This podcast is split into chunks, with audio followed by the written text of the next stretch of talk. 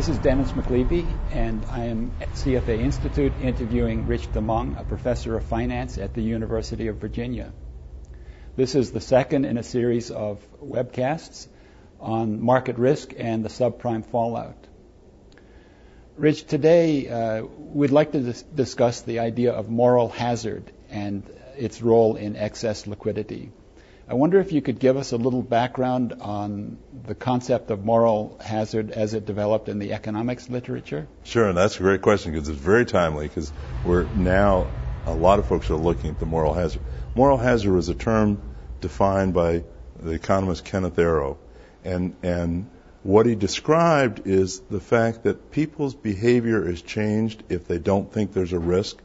And, and the way I like to think about it is moral hazard can cause intelligent folks to go astray. Um, and, and you see it in the subprimes. If I have no risk as a mortgage broker, then I can make a loan to somebody that can't pay back the loan. Um, and so, in effect, I'm acting differently than I would if I had some risk, if I had a suitability requirement that the loan had to be suitable for the borrower and you saw you, you see moral hazard at almost every stage of the mortgage market, from the mortgage broker who gets a fee just for setting up the loan, the lender who gets a fee with the intent of selling the loans, to the investment bank that gets a fee both for lending money to the lender, to the underwriter, as well as for putting to, together the, the loans, all the way to the investors who said, well, I'm going to rely on the rating agencies, and and and if they're slightly wrong, it's no big deal because I'm going to sell this loan before it matures. So I'm going to sell it before I have any problems. And so moral hazard is is changed behavior because you don't have a risk, and you see it at all levels.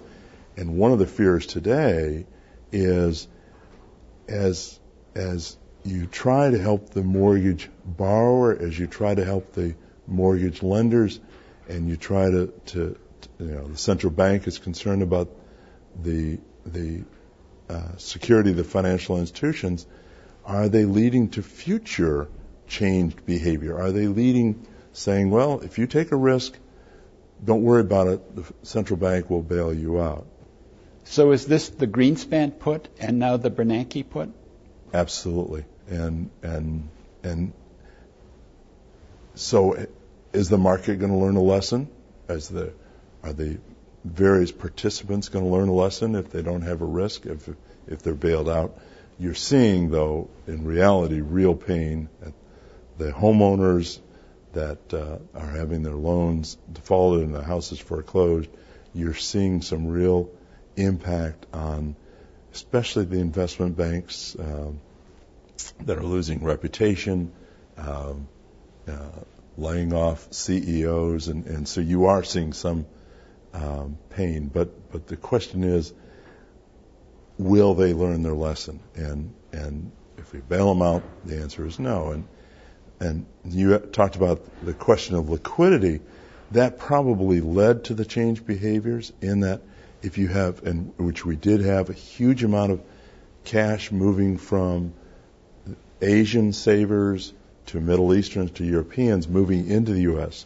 Um, you know, close to a trillion dollars a year of net foreign uh, investments in the U.S.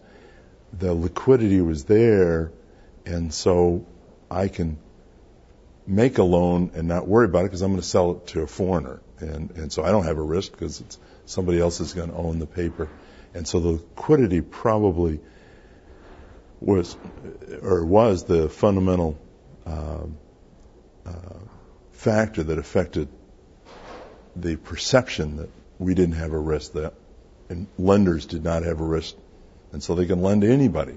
You raise a very interesting point about lessons learned. From a central bank point of view, what kind of lessons were learned? One of the reasons the central banks around the world, not just in the U.S., but you saw uh, the Bank of England being very cautious about bailing out um, one of their primary banks, and, and it was the question of how are they going to learn the lesson if we bail them out? And, and, and there's, especially in the Europeans, there was some real reluctance to step in too soon. Um, to the extent that we're now talking about it, to the extent that we now have a wider understanding of moral hazard, uh, I think that's going to help. But, but the real pain is only if people remember 2007, remember the fact that you couldn't issue any asset-backed commercial paper, almost uh, none uh, during August. Uh, the market just dried up, and and if we can remember the pain of some of the hedge fund managers that have lost their job uh, because of of making uh, buying too many uh, securities that were backed up by poor underlying assets. But derivatives will always give me the ability to transfer risk. So does that uh, mean that we've got lots of moral hazard opportunities in the future? And what the ideal situation is, uh, the neat thing about derivatives, is that it does enable you to transfer risk to those who are willing to bear it. So there's some real advantages for the system.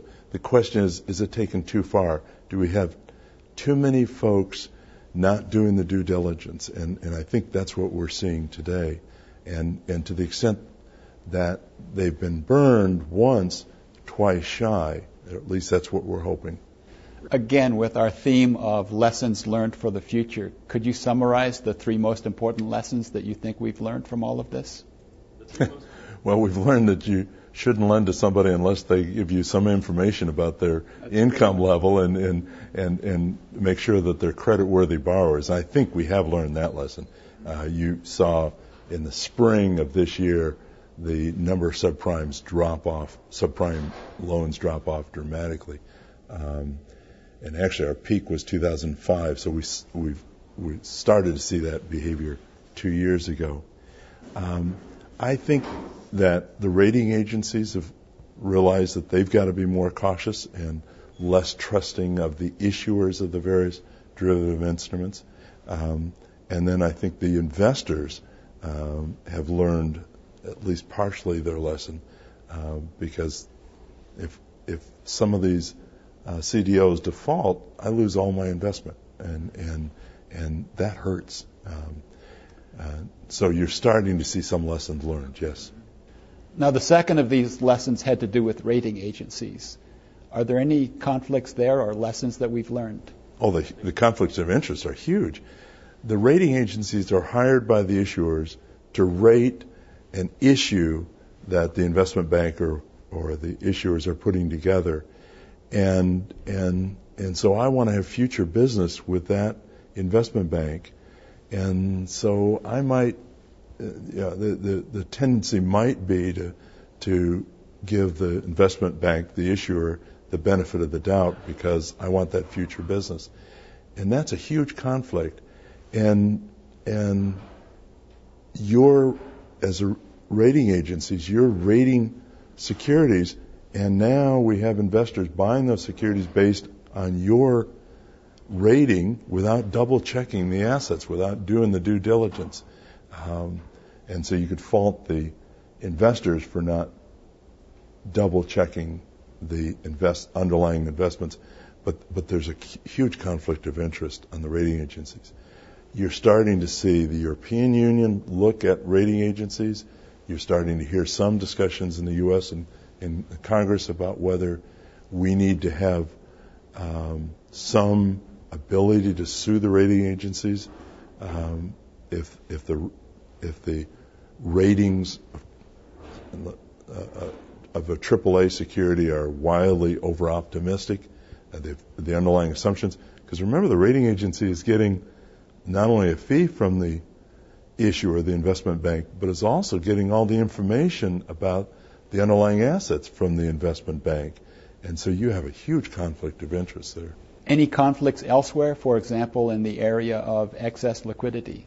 I guess the basic conflict of interest is the, is the fact that I can collect a fee at every level without any real risk. And, and, and the classic, there should be some risk if I uh, if I try to get a return, I should have some underlying risk. But uh, we've eliminated that in a lot of cases, thus leading to the moral hazard that you talked about earlier. Uh, can you comment on the trouble that hedge funds were, um, or that hedge funds encountered uh, in August 2007? What's fascinating is when we talk about hedge funds, we just lump everybody together. And in effect, you have some hedge funds taking some types of risk, putting together some type of investment strategies, and, and, and we just lump them together. You found hedge funds buying some of the ones that you described that were in trouble buying paper first at 80 cents on the dollar and then 50 cents on the dollar.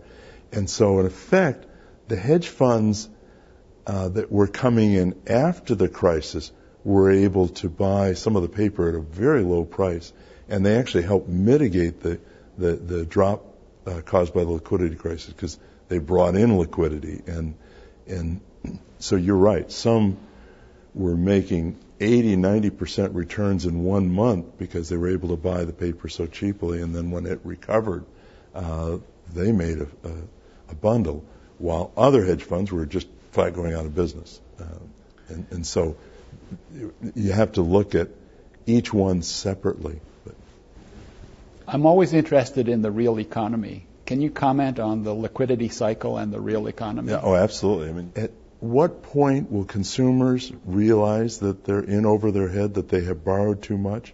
And if they do realize, at what point will they quit buying uh, the latest HD TV or the latest plasma this, plasma that?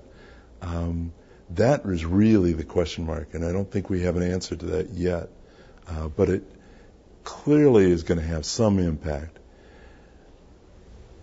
having said that, we're still seeing funds flow into the U.S. We're still seeing the liquidity come into the U.S. Does that mean we're the only country that they that um, Asian and Middle Eastern uh, uh, investors trust? Well, I don't think so. But but but they're still putting the money in the U.S. So uh, that may help us muddle through this downturn, if, if we really do go into a downturn. Um, I, I, I think the signals are very mixed right now, and, and until the consumer slows down consumption, uh, I think we're going to be able to muddle through it.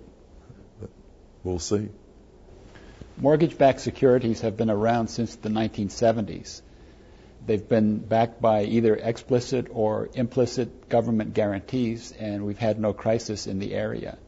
Do you think that investors have been misled this time around by thinking that there's some kind of guarantee? Sure, uh, because uh, the the two things that you've alluded to that have changed, not only the government guarantee, but if you go back to the 70s and 80s, most folks were borrowing 80% against their house or less, and and down payments were 20% or more.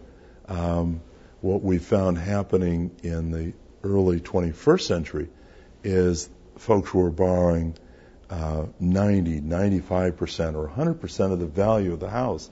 And I actually saw some combined first and second mortgages uh, where the lenders were willing to give 120% um, the value of the house with the expectation that houses will continue to go up to the forever. They'll go up to the sky. Uh, the prices will. And, and so I think there was a change in the mortgage backs, which the investors didn't adjust for because I'm going to get bailed out because house prices are going to go up forever. Mm-hmm. Well, they don't go up forever, and and that's what we're learning in 2007, and most folks are estimating that that will house prices will continue to decline in 2008 and maybe into 2009, mm-hmm. um, and we haven't seen that long of a period with housing prices nationwide since the Great Depression. Uh, you know, we've seen it in local areas, but not a national-wide drop in home prices. But we'll see how that works out. Thank you for joining us today for this second in a series of webcasts on market risk and the subprime fallout. In future webcasts, we'll be discussing such topics as pricing illiquid securities and hedge fund demand for the equity tranche in CDOs. Copyright 2007, CFA Institute. No part may be reproduced, stored in a retrieval system, or transmitted in any form or by any means, electronic, mechanical, recording, or otherwise, without the express prior written permission of CFA Institute. This program is designed to give accurate and authoritative information in regard to the subject matter covered. It is distributed with the understanding that CFA Institute is not engaged in rendering legal, accounting, tax investment, or other expert advice. If legal advice or other expert assistance is required, the services of a competent professional should be sought.